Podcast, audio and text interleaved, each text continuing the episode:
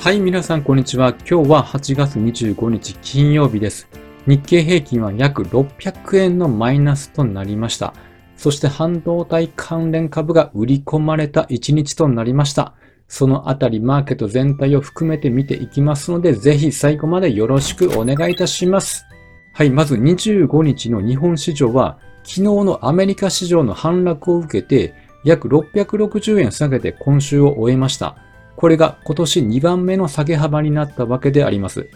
そして日経平均は2.05%のマイナス、トピックスは0.88%のマイナスということで、トピックスの倍日経平均は下げているということになります。今日は特に値がさ株の売りが目立ったということを表しています。東京エレクトロン、アドバンテストなどが売られました。一体 NVIDIA の好決算は何だったんだと思わせるような株価の動きであります。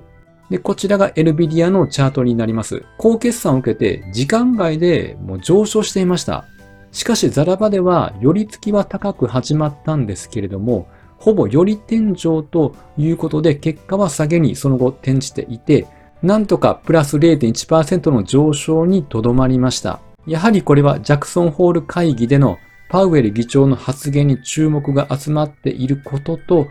長期金利の上昇などがハイテク関連に重荷になっているのが要因だと思われます。なのでもし決算が悪ければ、この陰線自体が今の位置よりか下の位置でつけていたかもしれないということになります。で、ここで昨日出た経済指標を見ていきます。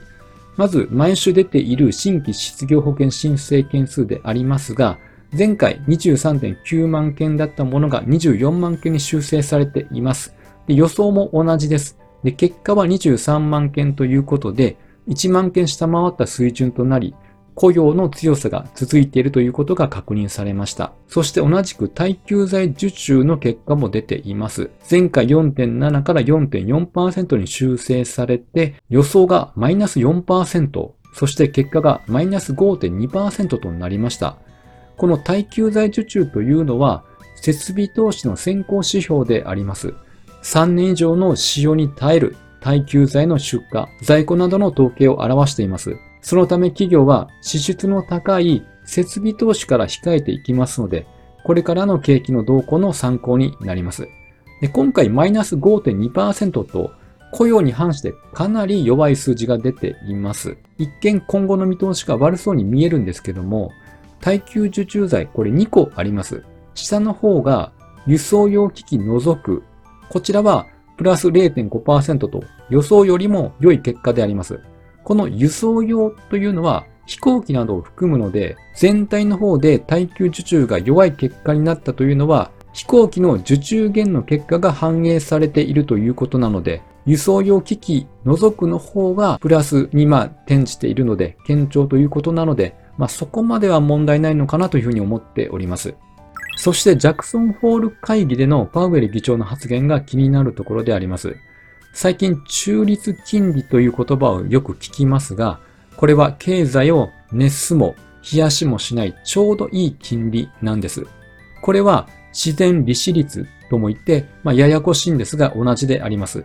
そして最近の米国経済を理解するには政策金利が1年余りで5%超上昇しているにもかかわらず、経済が引き続き非常に好調であるという事実を説明する必要があるということ。まあ、なのでそもそもの中立金利自体が低いのではないかという見方も出てきています。こちらが中立金利の見通しであります。このロンガーザンというところ、これが2.5%に収まることを目標としているわけなんです。そもそもこれ自体が低いのではないかという言われ始めてきているんです。で、そのため経済の好調を背景にこれを引き上げないといけなくなれば金利は上昇しますし、そうなると株価にとっては下落要素となります。ということで、このあたり、パウエル議長から何かこう発言があるのかというのが非常に注目されています。では、そんな中、日経平均のチャートどうなったかというと、今年2番目の下落幅である662円安となりました。テクニカル的に戻り高値である程度上に戻ったらこう売られるというような試合かなと思います。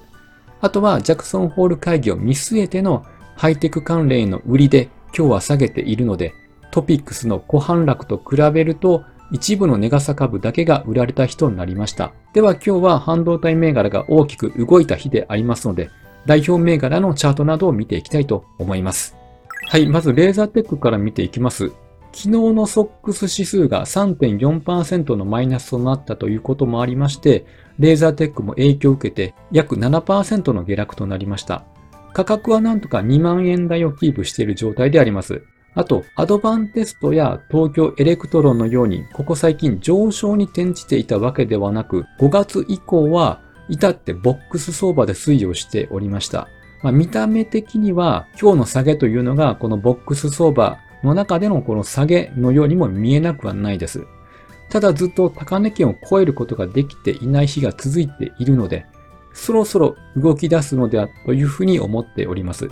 というのは、去年の10月とか今年の5月というのは月初から急に変わり出したりしているわけなんです。ただ、その特徴というのが月末に向けて売られている時なんです。10月の時も今年の5月の時もそうでありました。でも、このパターンが2回ももう出現しているということなので、そろそろ新しいパターンで上昇してくるのではというふうに思ったりもしています。もちろん金利が一段と上昇するのであれば、株価的には重荷になりますが、今後新しい形で反発する動きというのもあるのではというふうに見ています。そして次にアドバンテストを見ていきます。まさかの約10%のマイナスとなりました。昨日気になっていたのが、アドバンテストのこの動きですね。上昇したのは良かったんですが、ほぼより天井だったということであります。なので、NVIDIA のザラバの動きと似ているんです。で、昨日の高値が2万円を超えていて、今日が1万7000円台ということでありますので、約3000円弱動いたことになります。